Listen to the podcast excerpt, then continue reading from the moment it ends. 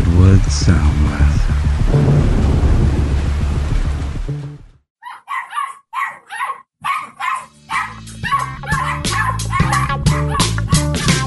Living with your dog, living with your dog, living with your dog with Charlotte. Hi, welcome to Living with Your Dog. I'm Charlotte Peltz, certified dog behavior consultant. Listeners know that I am a huge fan of Susan Thixton, the Truth About Pet Food Lady. And I encourage all of you actually to sign up for her blogs. Um, you'll learn a lot. So, this is um, her post about pet food ingredients. Thank you, Dr. Sharon Center. And Susan says, for at least seven years, a group of veterinarians have been trying to get FDA's and AAFCO's attention regarding a serious concern of pet food. These vets have been telling and telling and telling the FDA and the AAFCO that copper levels in pet food are too high. They have been documenting and providing that documentation to FDA of an increase of dogs with dietary induced copper associated hepatopathy, CAH. The problem the FDA and the AAFCO have not established a maximum copper level in pet food. Complete and balanced pet foods can contain any level of copper above the established minimum. From the Cornell Veterinary School, CAH, remember that's copper associated hepatopathy, occurs when the amount of dietary copper ingested exceeds a dog's tolerance level and accumulates in the liver.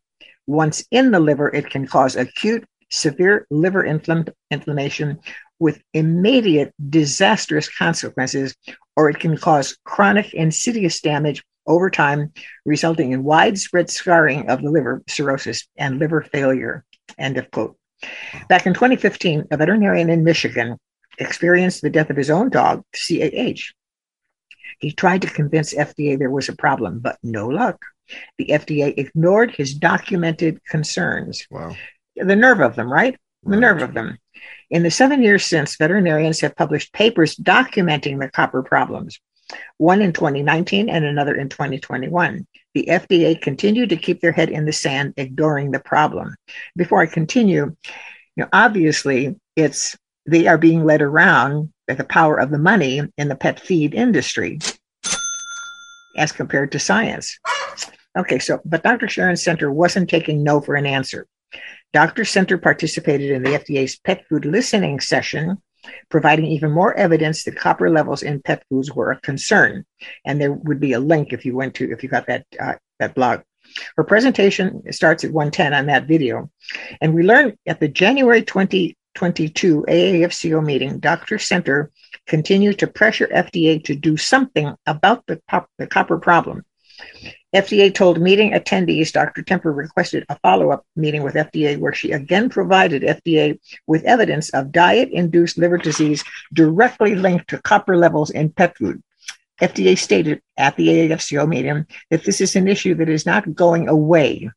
FDA told AAFCO a copper maximum will need to be established. Thank you to Dr. Sharon Center and all veterinarians that continue to pressure FDA to listen. Your persistence is appreciated.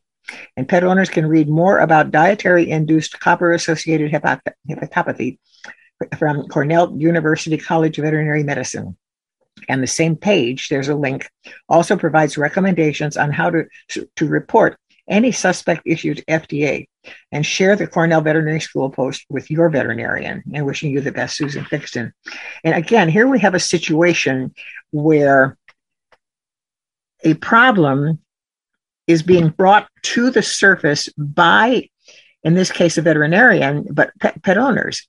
It's not being discovered by the industry.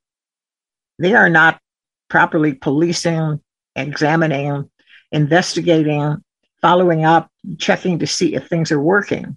And this has happened in the past. Um, taurine, back some years ago, proved to be the death of a number of cats. And cats get taurine from meat, and they have they can use up some, but the dog the cats were dying, and it was finally discovered that they were not getting adequate taurine.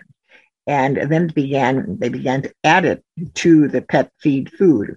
So these are this is not just an isolated incident. These uh, situations um, occur all too all too frequently. I mean, it's not an everyday thing, but it occurs too frequently. It's just another reason for people to be preparing their dogs' food in their own kitchens. You know what's going into it, and people will say, "Oh, well, you know, it's um, it's not organic. I'm not giving it over." Do you think there's organic in in, in the general feed that comes out there? And we've talked before about the fact that it's not legal for pet feed food companies to indicate that something is um, human grade. If if not if everything in that formula isn't human grade and made in a human grade processing plant it has to be the whole package. It can't just be that there is something that's organic in there and so it's an organic product. And, and when it comes to healthy um, natural, those are all words that mean nothing. They just, you know, arsenic and lead are natural. Let's be serious. It doesn't mean it's healthy, but we don't have definitions in a lot of cases. So it's very difficult for people to properly evaluate what's actually in the package of stuff that they're buying and giving to their animals. And learning to read the label, and I've mentioned this before because I can recall years ago um, trying to discuss on one of the email groups I belong to that vets don't study nutrition. And there was a vet student in the group. And oh, yeah, yeah, we study it. Well, when she was pinned to the floor, she said, Well, they did have a lecture on how to read labels. and and that shows you how important it is. They the companies do not want the labels to be easily understood. And that, that goes back to the fact that we cannot get actual definitions of ingredients in pet feed food. It, it's not allowed. You, you think you think, for example, when you see chicken on the package, and we've talked about this, you're thinking chicken.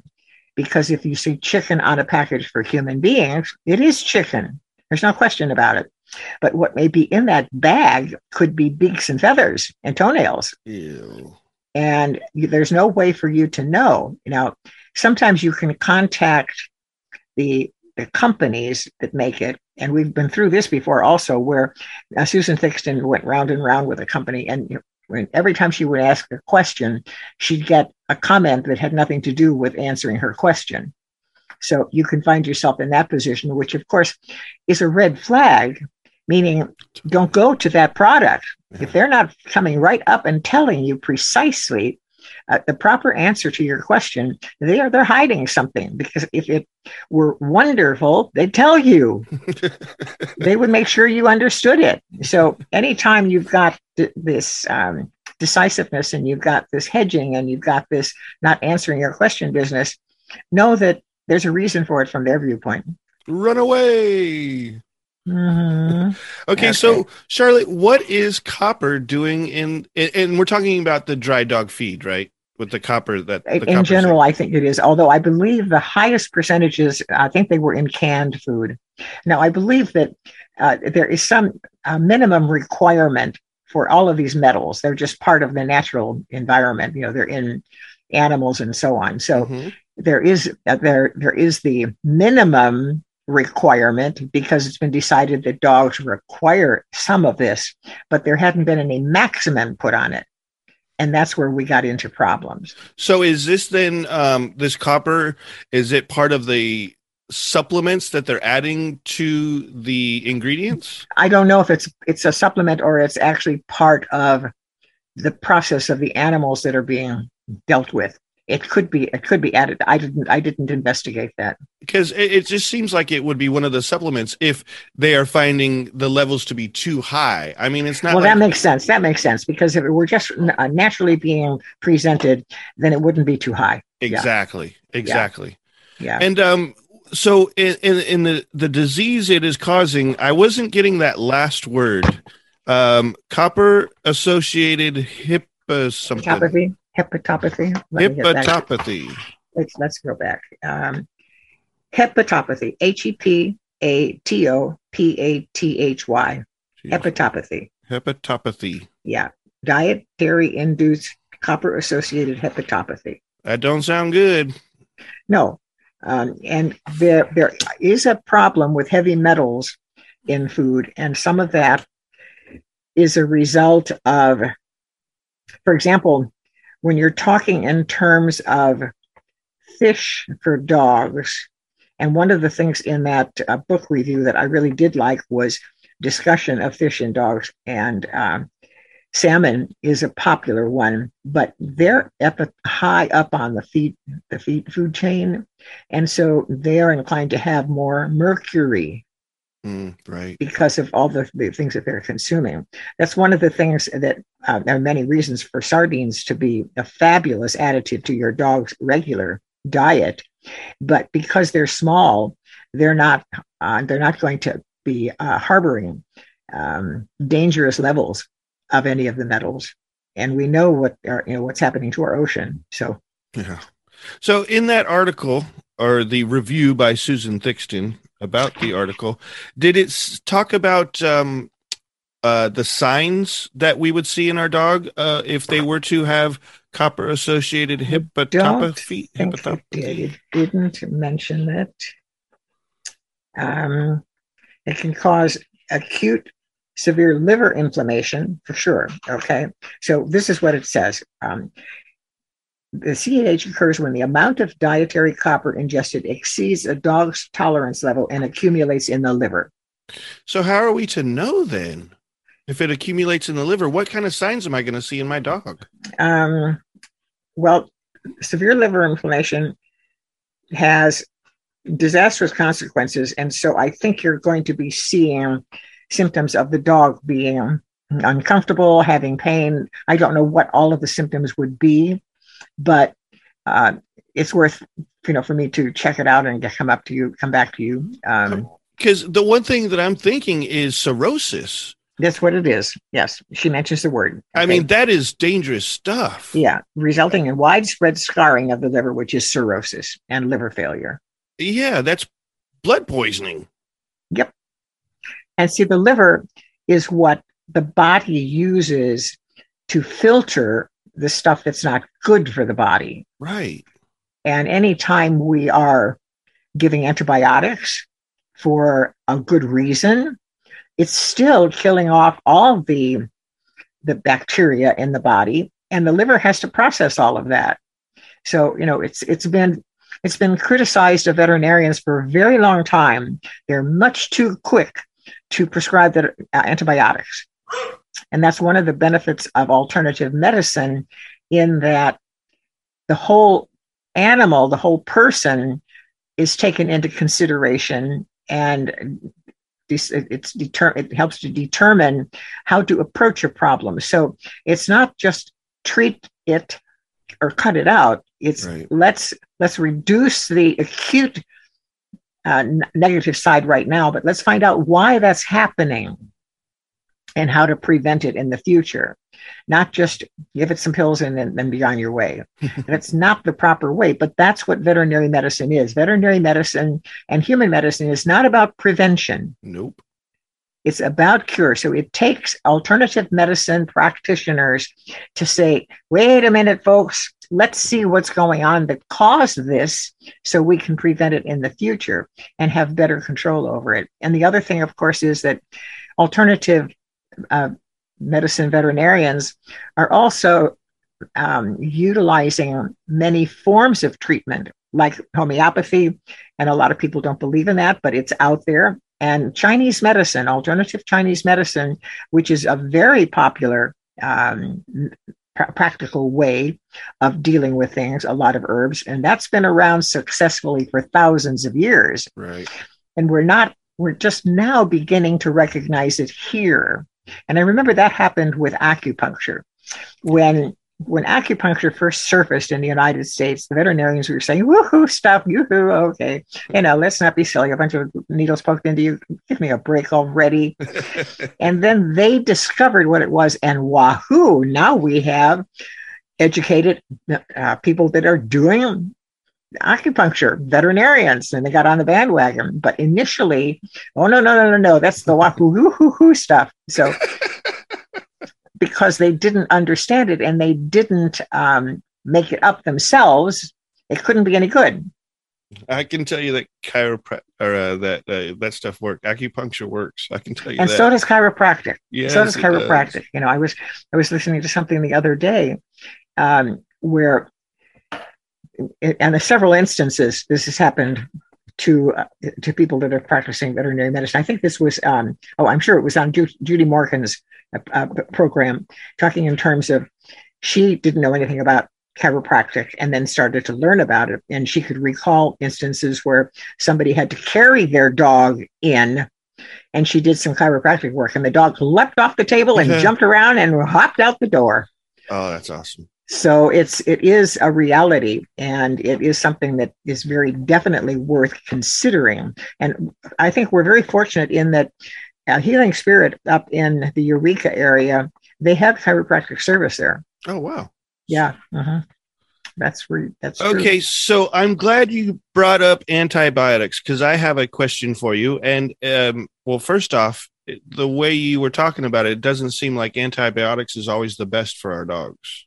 It isn't because it's going to kill all the bacteria. It, it isn't. It isn't uh, earmarked just for the bacteria that's causing whatever the inflammation and problem is. It kills off everything. So then you have to give time for the body to build back the necessary bacteria in the microbiome in the gut that is essential to proper digestion and the living a, a, a whole life. I mean, we're loaded with all kinds of bacteria for the best Mhm. part of our our you know reasons for existing. It helps us. We've got bacteria all over the place, on us and in us, and so on. So it's it, uh, the unwise administration of antibiotics has been um, focused on a great deal. That it's been too easy for vets to say, okay, that's what we'll do. And in part, because you bring your dog or cat in and you, you are concerned about health, they want to send you out with a tool thinking that that's going to solve it. They don't want they want you to go away with something that you can do, thinking that that's going to work the, the solution, as compared to saying we need to do more studies, we need to run uh, some tests to find out if bacteria, if, if and it's only bacteria, it's not going to treat a virus. If that's the case, and it takes a, a while for a culture to grow enough to be able to determine which bacteria would be suitable. Hmm. And sometimes an emergency situation requires immediate treatment, but then there should be a culture going to figure out what you really need to be giving the dog and get them on it later, rather than just bombarding the system with this stuff. And very often, as I said, if a virus isn't going to be bothered, it's not going to be stopped with bacteria with um, antibiotics. It doesn't work for them. It works for bacteria, but you don't know what the bacteria is unless a culture is run so that the stuff can grow and give you a picture of what's actually happening. So there are various ways in which we need to treat inflammation and infection, which are not necessarily the same thing. But inflammation is often referred to as the cause of everything. You know, it, it, it, there's something inflamed going on when there's pain and when there's um, some kind of you know adverse reaction. So we're we're talking in terms of the importance of keeping our animals as free of inflammation as we possibly can, and that means a good diet. It means a good atmosphere. It means not a lot of stress beyond what they can gracefully handle. Everybody has to deal with some stress, but not a lot. And so all of this is part of good, healthy living. Okay. So my friend has a dog and it has, she tells me it has a tooth infection and the vet put the dog on antibiotics and she is wondering what kind of supplements uh, she can give to her dog to uh, to relieve the dog of the negative effects of the antibiotics. Okay, I, I understand yogurt is a good idea, but I think you need to be sure that you're allowing the antibiotics to work before you start reducing their impact on the body. So you don't want to stop the the benefits of the, the antibiotics, but you may want to be sure that you're then. I think yogurt is one of the, the recommended ways, but I wouldn't do it right away because you want the antibiotics to work. Okay, Now- so let the ant wait. because it takes a while for the antibiotics to get through the the system of the body and starting to take effect. So we want to wait for that to to I, occur. th- I think so. I think that's important. And okay. there are some areas of the body that are notoriously difficult to treat successfully. Um, uh, bladder problems apparently are very difficult to treat with antibiotics. And I think probably with the tooth problem, that's not quite as as much the case. Um, but I think it's important that the antibiotics be given an opportunity to take action. I think that she should be asking her doctor what she can do to help the dog best survive dealing with antibiotics in, in the system. She can start, she can go online and get some information and check with her doctor to see if this is something that he or she would suggest she follow through with. Now, depending on how allopathic the vet is that practices, that he's the, the old school and doesn't believe in anything that even begins to approach an alternative medicine approach, um, he's not going to go along with that. Yeah, I guess it does depend uh, quite a bit on your vet and how the vet does his or her Absolutely. practice. Absolutely. Yeah. Mhm. And so you you just actually suggested uh, that my friend seek out information from a vet. I would go online and investigate the downside of antibiotics. And I I did actually uh, do that, and I found a ton of stuff from our resources: Susan Thixton, uh, Jean Dodds, right. um, uh, Karen Becker, Mhm. um, all about the the overuse and the dangers of antibiotics. Now, Absolutely. I, I did not send those uh, to my friend. I sent her something else, which was a little bit more holistic that I found, Good. um, because I didn't want to scare her with the overuses or the right. Right. Right. that for sure. the, the misuses of antibiotics. But it, it does seem like it's uh, it's a pretty important topic because, as you said, vets just oftentimes take this and go away type of thing. yeah. Sometimes, as I said, they, they want to make certain that you feel satisfied that they're doing something for you instead of saying, we don't know. Right. Or taking the time and making a culture of the, right. the bacteria. Right. And that should be done, even though, as I said before, there are very often situations where action must be taken now. You cannot wait for the nine or 10 days for the culture to show you. So you treat now with the idea that you'll backpedal as much as you can after you have the information you require for the proper um, antibiotic to administer to the situation. Yeah, man. I remember when I'm on antibiotics, when I've been on, antibiotics before, they really, really destroy my stomach and my my ability to have a, an appetite.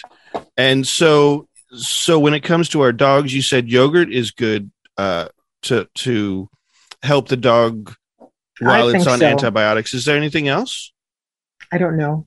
Okay. I don't know. Well, Um, the best the best suggestion, like you said, is to use the re- our other resources. Susan Thixton, Yeah, for sure. Karen Becker. And, and I'm a big fan of yogurt. Um, Angie always gets a big heaping tablespoon in her dinner at night. Um, yeah, I'm just a big fan. I think it's it's a healthy uh, additive as well as canned pumpkin. Canned pumpkin there we go. is kind of the latest um, health recommendation, and it, it's interesting because it's a, it's a good treatment for diarrhea and it's a good treatment for constipation, but it has um, it has a lot of other benefits, and it's from the standpoint of if you're not going to be doing very much in the way of additives, I always start with omega threes. And and then I think we can go for yogurt and, and pumpkin are other um, daily additives that have uh, a number of benefits all around. Yeah. All right, let's talk a little bit deeper eh, about the yogurt and the pumpkin. So there are tons of different yogurts when I go to that grocery store, and a Right. lot of them have fruits. A lot of them have like sugar added and stuff like that. Only plain. Not Only plain. We never we never want to be adding any sugar to the dogs, and that's what the big problem is with with carbohydrate loaded Dog feed, yeah. dog food. It's that's sugar. That's Right. sugar, and uh, it the dogs have a zero carbohydrate requirement. And I've seen this myself personally with a, a couple of instances over the years where trying to figure out why it, this dog is being so busy, busy, busy, busy, busy. Mhm. And way back when I knew diddly squat about nutrition, and I remember seeing this dog that had been coming to a class when I was giving group classes and had been pretty well settled and calm and came in and was just like, woohoo. and I, I thought, what happened this week? And finally, just by way of accident, she told me that, that she had switched food and it mm-hmm. was a, a less expensive. She was trying to save some money. So it was higher in carbohydrates, mm-hmm. sugar, and the mm-hmm. dog was getting a sugar high. Yeah. And it, it Uh. was it was without a question of a doubt going back to uh, uh, still it was a still carb light loaded uh, food, but going back to one that was more expensive, but with less sugar, the dog was more back to a normal behavior for that dog.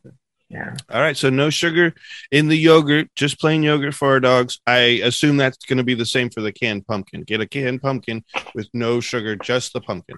Absolutely, just pumpkin. Very important. I'm glad you mentioned that. No, none of the spices, just pumpkin. But my dog likes strawberries, so I'm going to get it strawberry yogurt. You can give real strawberries for sure. Real strawberries are wonderful. Strawberry yogurt. I'll bet you'll see that there is sugar in there in addition to strawberries. Blueberries have received a lot of attention, but berries in general people are really coming around to the yeah, uh, it, home prepared it has it has truly changed. Um, this this was not something that even existed not very many years ago. Not even 10 years ago. No, no, it, This it's is brand new. you know. And when I when I first got started, and it was as we've talked about before, it was thanks to Dr. Ian Billinghurst with his Mhm. book "Give Your Dog a Bone," and that goes back to the mid '90s. So I've been doing this a very long time, a very long time, and it was what I thought about that was so convincing from his viewpoint was he had studied nutrition uh, and uh, vet school. He'd done animal sciences and he, he'd gone to veterinary school. He was a licensed veterinarian. And it took a while before the commercial feed crossed the big pond. And when it did, he said, okay, folks, you've got to stop feeding that stuff that you've been giving the dogs. This is 100% balanced, and this is the way to go. The dry dog admi- feed. He switched dry to the dry dog dog feed. And he admits that he watched their health decline and he said, I'm sorry, go back to what you were doing. Wait, wait, wait. So the dry dog feed dilemma started here in America. Absolutely. Yeah. Well, that is not surprising at all, knowing this country. Yes, that's this is where it started. Greed, greed, greed. Yeah. Um, and it went it goes back a long time ago with Spratt, I think his name was, that started off with some some biscuits uh, that was based, I think, on the biscuits that that sailors had on on board Like ship. high protein type of thing. Yeah, they, I don't think they were even high protein. I think they were just something that didn't spoil that they could have there. Oh, And I think I think that's what what got this man. I think it was Spratt, but got him started. It would be something that didn't spoil, that um, would be readily available, and he began to come up with this stuff. So the dry dog feed started in America, and I'm thinking, you know, uh, I was hoping at least that uh, the guy who came up with the dry dog feed in the first place was trying to do something good for their dog, but it sounds like he was just trying to make life easier for himself. It's hard to know. Um, I think it was making easier, um, making it less expensive, maybe. Yeah, making it easier for humans and not Uh-huh. not thinking about what the dog needs. It's just okay. This is easier Yeah. for me, so this is what he gets. Right. Yeah, for sure. Oh, I'm so Instead of- glad the world's changing. Yeah, instead of species specific nutrition, right. which is what we are promoting. We're Right. we're promoting species specific nutrition. Living with your dog, living with your dog, living with your dog with Charlotte. Okay, more on on um, human grade, false and misleading. Again, Susan Thixton. In a recent press release, Mars Pet Care. You know, here we are, Mars, Oh, this huge, huge international company. And I've read before about all of the products that they have, and it was a page long type thing. Yep. So they announced a new pet food that included a human grade claim on the label. And the human grade is a capital H, capital G in, in uh, parentheses, in, in quotes. The new Fresh Chef, in quotes, line of dog foods from Mars Cesar is a refrigerated pet food available in a roll that looks remarkably similar to Freshpet dog food. Mhm. The marketing images of the two pet foods even included the same white marble background with food ingredients scattered around and the same cut slices of dog food. But there's one big difference between the pet foods. The Mars Pet Care Cesar dog food has human grade claim on the label. Is Mars Pet Care making a human grade pet food? The legal requirements for human grade pet food are very clear. All ingredients, food ingredients, and supplements are required to be human edible, and all manufacturing conditions have to meet human food standards. Regulations on the claim include a guidance document to clarify the requirements for pet food manufacturers, and the document states in the definition, the term human grade, in quotes, is false and misleading if the product as a whole is not human edible. Human grade claims may not be made for individual ingredients in a finished product does not fully ad- adhere to the manufacturing and ingredient specifications lifted, list, identified above. End of quote. In other words, regulations consider it false and misleading for a pet food company to make a claim of human grade ingredients, even if it's true, unless the pet food is also made in a licensed human food facility. Pet food companies are held onto an all or nothing standard. Pet foods must meet all of the legal requirements to make a human grade claim, or they cannot make the claim anywhere, label or website. So, to determine if the Mars Pet Care Cesar pet food was potentially misleading pet owners, I asked the company a few questions. And this is interesting to, to see the, the runaround. And so below is the transcript of a chat I had with Mars Pet Care Oh, and this was in December 21. I gave them my real name and my real email address. Me, hi Ashton. The new Cesar Fresh Chef product is that a human grade pet food? Mars Pet Care Cesar. We can assure you that our animal proteins and ingredients are derived from animals intended for human consumption. For a manufactured pet food, both the individual ingredients and the final product must comply with these standards. Pet foods have their own set of strict standards and regulations as to what makes a nutritious, balanced meal and what does not. Here at Mars Pet Care, we complete over 300 of our own quality checks to ensure we aren't giving anything to your pets that we wouldn't give to our own. Baloney. Me, are the foods manufactured in a human food facility or a pet food facility? Like Mars, they are manufactured in a USDA inspected facility. Mhm. So, did, is he answering her questions? Not at all. Okay. Okay. Um, me, a USDA inspected facility under USD inspection, such as what is required of human food.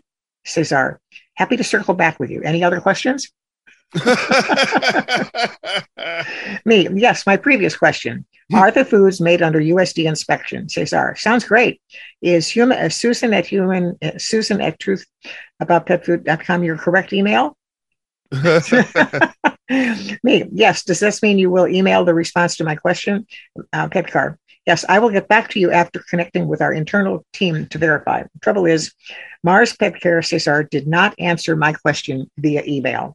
This was a potential troubling question to Mars. If by chance the pet food is not manufactured in a licensed human food facility, it is as is required to make the label claim of human grade, and they admitted that to me, they would be admitting to false and misleading labeling. Now we also have to think about the fact that if they were doing that correctly, they'd be shouting it from the rooftops totally. instead of uh, skirting around with non-answers to her questions. Uh, So it goes, so it goes on. Does the Mars Pet Care Cesar pet food meet the requirements to use the human term human grade on the label or website? Or are they using the term in a false and misleading manner according to the label, to the legal guidance? Because Mars Pet Care Cesar did not fully respond to my questions, we don't know if this dog food meets the requirements to use the term human grade on their label and website. Because Mars Pet Care Cesar didn't respond The label was reported to regulatory authorities for their investigation on how to protect yourself and your pet from false and misleading human grade claims. Unfortunately for pet owners, because regulatory authorities rarely enforce labeling laws, more and more companies are misleading pet owners with claims of human grade, which means pet owners need to be fully aware of the laws in order to determine if a brand is misleading you or abiding by law.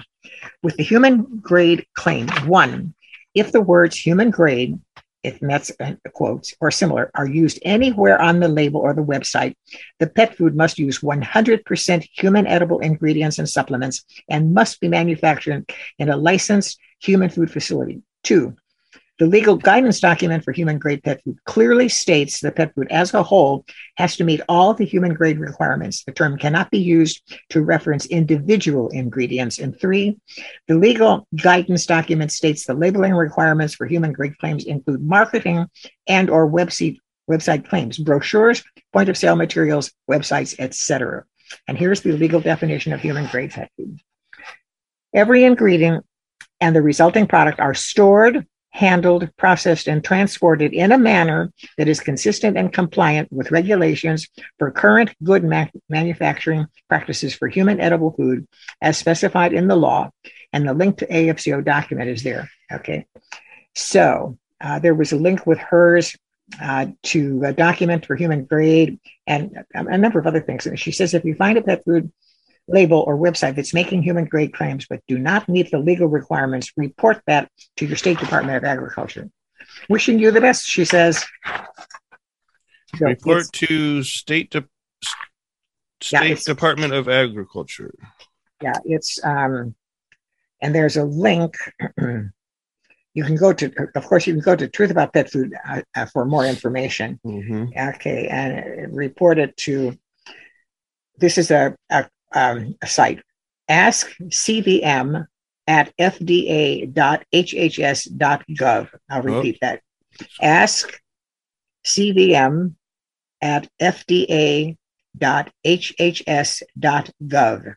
Now, I didn't give you what's in capitals and what's in lowercase, but it would probably work out anyhow if you did. Yeah, it's an email. It doesn't matter. So, okay. Man, oh. so human grade food. Eh, eh, what what strikes me though what you said at the very beginning, or what Susan said at the very beginning, was that on the label of this new food, the H and the G of the words human grade were in quotes. Just the H and the G. No, the, the words are in quotes. Human okay, grade. okay. Yeah, but it's a capital H and it's a capital G, meaning it's a it's a, a, um, a given term, and that's in quotes. but it's in quotes. That's funny. Mm-hmm. Yeah. I mean, so they're not really breaking the law if it's in quotes. It's really people, it's, I'm doing air quotes right now, human uh-huh. grade. Yeah. We all know what that means. Well, it's like, I know, you know, healthful and, and, um, you know, it, it, it we don't have definitions.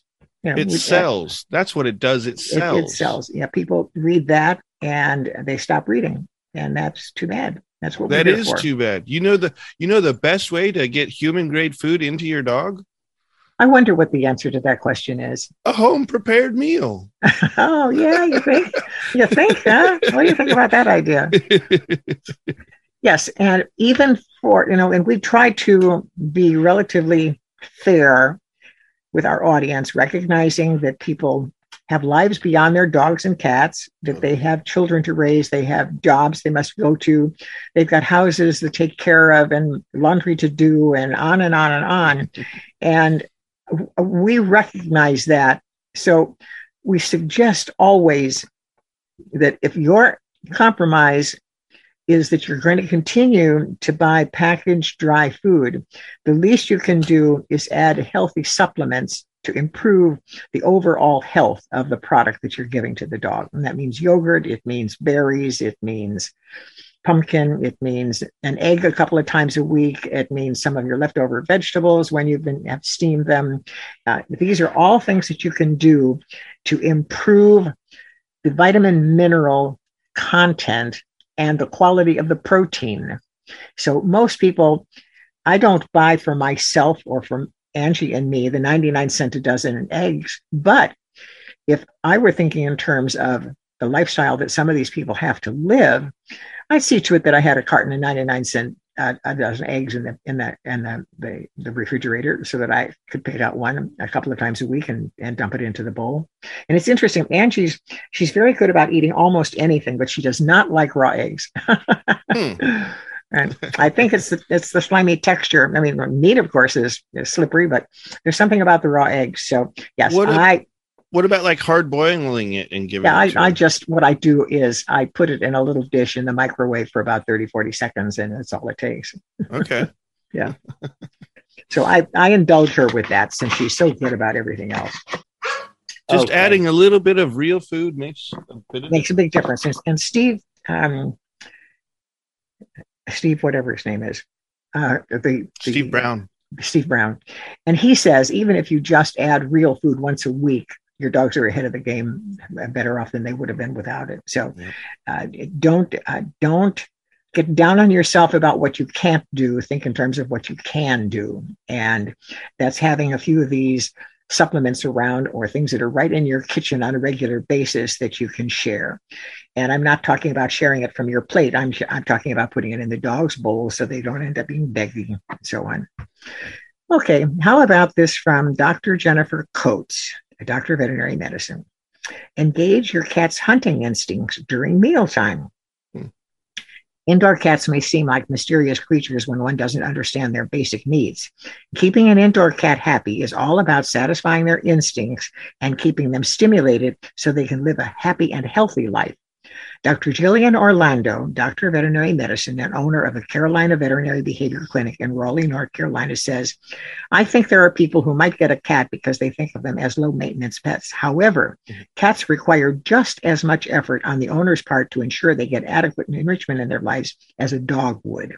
And here are some secrets from the experts for avoiding cat boredom, stress, and disease by turning your home into a feline friendly environment that meets all of your cat's needs.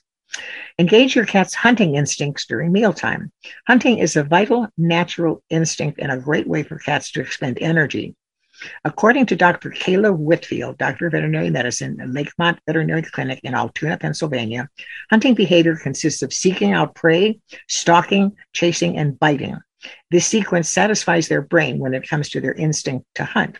Since indoor cats are provided with food, their opportunities to satisfy all their natural hunting behaviors are few and far between.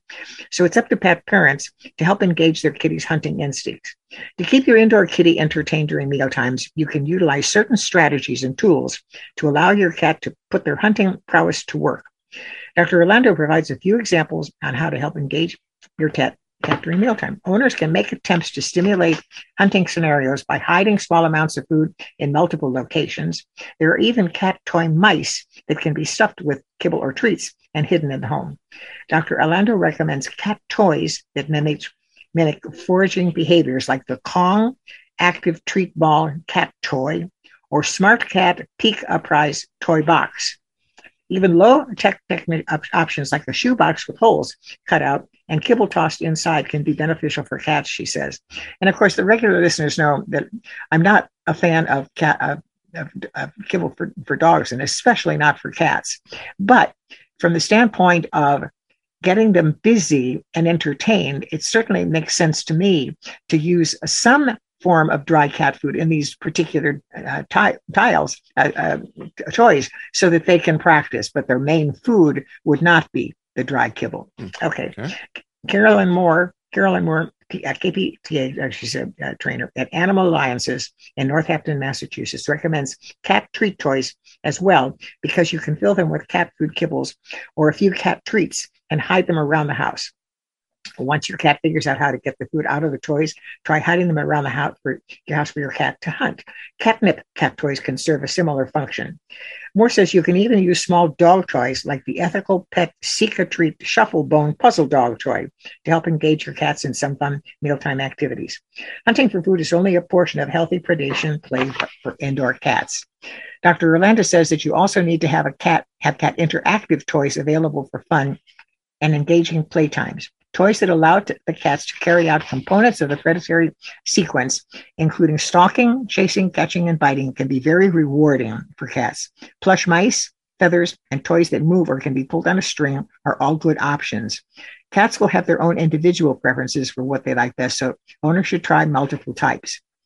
Moore suggest using cat toys such as the JW Cat Taction Wonderfuls cat toy. That's JW Cataction, C A T A C T I O N, Wonderfuls, that's W A, and the Kong Active Feather Teaser cat toy that can be made to move like a bird or a mouse. Dr. Orlando also recommends rotating toys in and out to help prevent cat boredom. Keep in mind, however, that owners should also use caution with some toys that could pose a danger to cats. Things that can be ingested, like string, should be put away when owners cannot directly supervise their cats, says Dr. Orlando. Provide cat scratchers. Cats use several means to mark their territory, including scratching and marking. Dr. Whitfield explains that scratching, scratching plays an important role in a cat's overall happiness and health. Scratching is an important behavior in cats as it not only helps mark their environment physically, but also with scent. And it helps to keep your cat's nails strong and healthy too. And I've read that it helps their backs. The stretching that goes into pulling against the the scratch the, the scratching surface. And, and that's why just another reason why you should never declaw your cats. So to keep your cat indoor cat happy and not scratching your furniture it's essential that you provide them with cat scratchers she says. Most cats typically prefer vertical surfaces and like the surface to be something they can really dig their claws into like sisal rope carpeting or cardboard However, when it comes to deciding on a cat scratcher, keep your cat scratching style in mind, Dr. Orlando explains. Some cats prefer vertical surfaces while others like horizontal ones. It's important for the surface to be sturdy and not wobble when the cat uses it.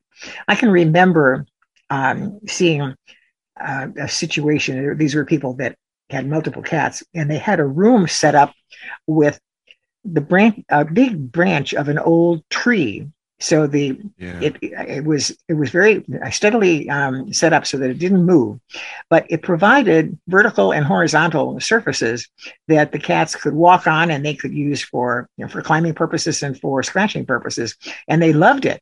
It also they put up some uh, little platforms at various places so the cats had you know ways to get up high and observe light. Catwalk. There you go. You can try products like the Frisco Cat Scratching Post or the Catit Lounge Scratcher with catnip to satisfy your indoor cat's need to scratch in marked territory. Dr. Orlando says for owners who have concerns about encouraging their cats to use their scratching pots, posts rather than the furniture, the product Feli-Scratch by Feliway is helpful. It mimics the secretions released by paw pad glands when cats scratch and attracts cats to use that surface to scratch. That's Feli-Scratch one word by Feliway. And I think that's a, worth considering. To further encourage your cat to use a cat scratcher, Dr. Whitfield suggests giving verbal praise and even food rewards to help positively reinforce this normal behavior when it occurs in an appropriate location, which means you have to be observant. You have to see your cat doing it and then right away reinforce it. As prey animals, many cats enjoy having vertical space to feel safe and observe from. And Dr. Whitfield explains because cats can be prey animals as well as predators, it's important that owners provide places of safety and comfort for their cats. And this includes elevated perches and other hiding spots. You can use cat trees, cat perches, and cat shelves to help them get the elevation they crave. There are a variety of cat houses or condos that can help you provide your feline family member with a safe spot to hang out. Kitty condos, such as the Frisco two story cat condo indoor cat house that has little hidey holes, and even a cardboard box can provide um, cover to help cats feel protected. And Dr. Whitfield says she, she also recommends giving your cat their own room with a cat gate if there are children or other animals in the household, so the cat has a special retreat where they cannot be disturbed. And according to Dr. Whitfield, an ideal cat setup allows the cat to navigate rooms while entirely elevated from the floor a feature that's especially important when other animals or children are in the home, so the cats can distance themselves if desired. Moore suggest putting up shelves at various heights to make a fun course for your cat to run through, jumping from shelf to shelf. The K&H Pet Products Easy Window Mount and the Frisco Cat Tree are great, great examples of easy fixes that can give your kitty some personal space. For elderly or arthritic cats, Owners should provide furniture options that allow easier gradual jumps or steps rather than completely vertical fixtures. Dr. Whitfield also suggests providing plant material indoors. Provide plant material to eat. Grow wheatgrass or catnip for kitties to chow down on. And I've known cats that have enjoyed that. Even though cats are carnivores, they can benefit from the vitamins and fiber of, of plant material. And also by providing kitty safe plants, you may deter your cats from digesting or eating other houseplants or digging into your potted plants, which is something they like to do. Yeah. A happy cat will have all their needs met, including the dirty ones. Dr. Whitfield emphasizes the importance of a proper setup for the cat litter box. She says litter box setup and maintenance are important for indoor enrichment. Too often, we set the litter box up for our convenience and preferences, such as small covered boxes with scented litter, litter placed in the basement. While some cats might tolerate that, it's really important to keep the comfort and preferences of your cat in mind. She recommends a large, uncovered litter box, though preferences can vary from cat to cat, and she recommends using an unscented cat litter. Remember, it may smell okay to you, but they're Mhm. they've got their nose right in it and are not going to like it. And she encourages pet owners to take their cats outside while making taking proper proper precautions. One of her recommendations is to consider catios or indoor outdoor cat enclosures, which allow cats to go outside safely. Take your cat outside. Catios are a current trend that provide a safe area for fresh air and bird watching, she says. If you don't have catio potential in your home, try using a cat harness for some safe outdoor time, according to Dr. Whitfield. You can also leash train your kitty using special harnesses designed for cats because otherwise they get out of them, like the Pet Safe Come With Me Kitty harness. It's better to start cats out on a harness when they are young because many cats do not like change or new things. That's a real cat thing. However, Dr. Whitfield does add that if you plan on bringing your cat outdoors, don't forget to have your cat properly vaccinated and keep up with flea tick prevention and deworming protocols. If you can't bring your cat outside, she suggests that parents set up a bird feeder or scatter set seat on the ground near a spot where your cat can perch and look out the window. And think of it as kitty TV. Moore suggests training your cat as a form of stimulation. Training is wonderful enrichment. It's a great workout for your cat's brain and a great way to bond. Besides leash training your cat, there are plenty of other cues you can teach your kitty, ranging from fun tricks to show your friends or training cues. And I can remember when I was working with a family in Mexico, they they had a, a couple of uh, young children, uh, a new Australian puppy, and they had a kitty. And by golly, and we were working with clicker training that puppy, and the kitty insisted on being part of it. so here was this kitty, you know, sitting for getting ready to sit for a treat. Oh, there you go. Okay. So, importance of environmental enrichment. Cats are predators, so they have natural instincts to stalk, chase, bite, and rip apart prey. They also mark their territories through scratching and scenting. Remember, they rub up against you with their cheeks and so on, and they're leaving a scent. They're stalking. They're they're they're you know, marking you. And these are their genetic jobs. Cats can get bored and stressed when they do not have a job or outlet for their energy. And when that happens, they can start engaging in activities humans won't find so much fun. Moore explains if we can give cat ways to exercise those natural instincts, they will be more relaxed. And she adds that indoor enrichment is vital to the overall health of the cat. Cats who do not have an enriched environment are prone to diseases such as bladder inflammation, upper respiratory infection, dental disease, and obesity. And people don't get their cats to the veterinarian anywhere near as regularly as they take their dogs there. And that's very important. Again, teeth problems for cats, just like with dogs. 80% of dogs over about three years of age have periodontal disease as a result of eating kibble and not eating real food. And this is also true for cats. So it's very important that you get your cat off of kibble and onto real food. It makes a huge difference. And one of the, the big problems with cats and kibble is because they evolved as desert animals, they never ever drink as much fluid as they should to properly digest that dry food. And male cats, particularly, are prone to health issues, are trying have a difficulty being able to urinate, and that can be a life or death situation. All right, we have reached the end of our time together today, Charlotte. A bunch of great information, some good stuff, and some pretty disappointing stuff, like this first one from Susan Thixton and uh, her her Truth About Pet Food website. And apparently, they are finding high levels of copper now in the dry dog feed. Now, copper is important, but high levels is can be dangerous and could cause uh, damaging damage to the liver. So again, make sure you're taking your dog to the vet. Make sure you know what you're giving your dog. Best way to know what you're putting into your dog is by making it yourself with a home prepared meal. Then we started talking a little bit about antibiotics and the downfalls of them. Um, they can often be overused. Uh, some things that you can give your dog to combat the the effects of the antibiotics uh, when it comes to the gut health and stuff like that is yogurt. Then, of course, some more lying from food dog feed manufacturers. Apparently, they are a new trend with the dog feed manufacturers is to add the words "human grade" to their to their uh, packaging. Well, it's misleading. It's often false and misleading because there are some very very strict regulations when it comes to being able to make the claim of human grade. Be aware of the laws, be aware of what you're putting in your dog. If you have found a food that is human, that says it's human grade and is not, you should report that to the State Department of Agriculture. And then lastly, from Dr. Jennifer Coates, engaging hunting instincts while feeding your cat. Our cats need just as much love and attention as our dogs uh, they can get bored pretty easily because you know we often think uh, the cat just does what it wants. Well, no, we need to engage our cats. Um, you know, use toys, uh, food treats, hiding the food, or putting a food on the string and watching your cat do the whole uh, the the the uh, the predatory sequence of the stalking and the and the jumping and stuff like that. So yes, cats need just as much love and attention as our dogs. All right, Charlotte, that was some good stuff before we head out, do you have any last words for us? Okay. Um, how about this is the Buddhist prayer of compassion. May all beings be free of suffering. And I think that that's that's something that is so important, but I believe we also have to understand what can cause suffering in our animals. There are many things that can do that, and we really must learn much more than we know now about how to observe our animals and read their needs.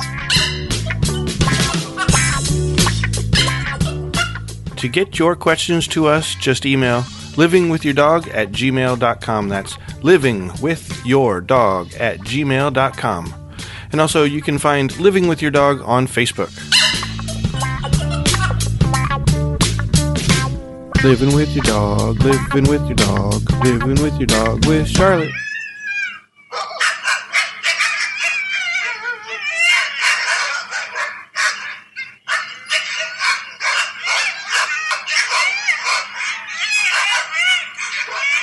Isn't that cool? Check out all the podcasts brought to you by Redwood Sound Labs. Finally, a podcast that's dedicated to talking about your favorite sports movies. Whether you want to hear a breakdown of the plot, arguments about who's the MVP of the film, or crit and lit about it, you'll find it all on Fields of Glory. Listen to the show that will help you live a better life with your beloved pets. It handles topics like proper food, nutrition, positive reinforcement training, and more. Certified dog behavior consultant Charlotte Peltz welcomes your pet concerns and questions in the podcast Living with Your Dog. Zach and Matt are two horror movie enthusiasts of varying experience discussing horror movies through the scope of content, context, and comedy. They'll hit on the good ones and the classics, but they're really excited for the bad ones. Listen to Watch No Evil. Charles is a Purple Heart recipient and cinematographer. Aaron is a professor and critical cultural scholar. Together, they explore the narrative, effective, and production politics of war cinema on the Real War Project. That's R E E L War Project.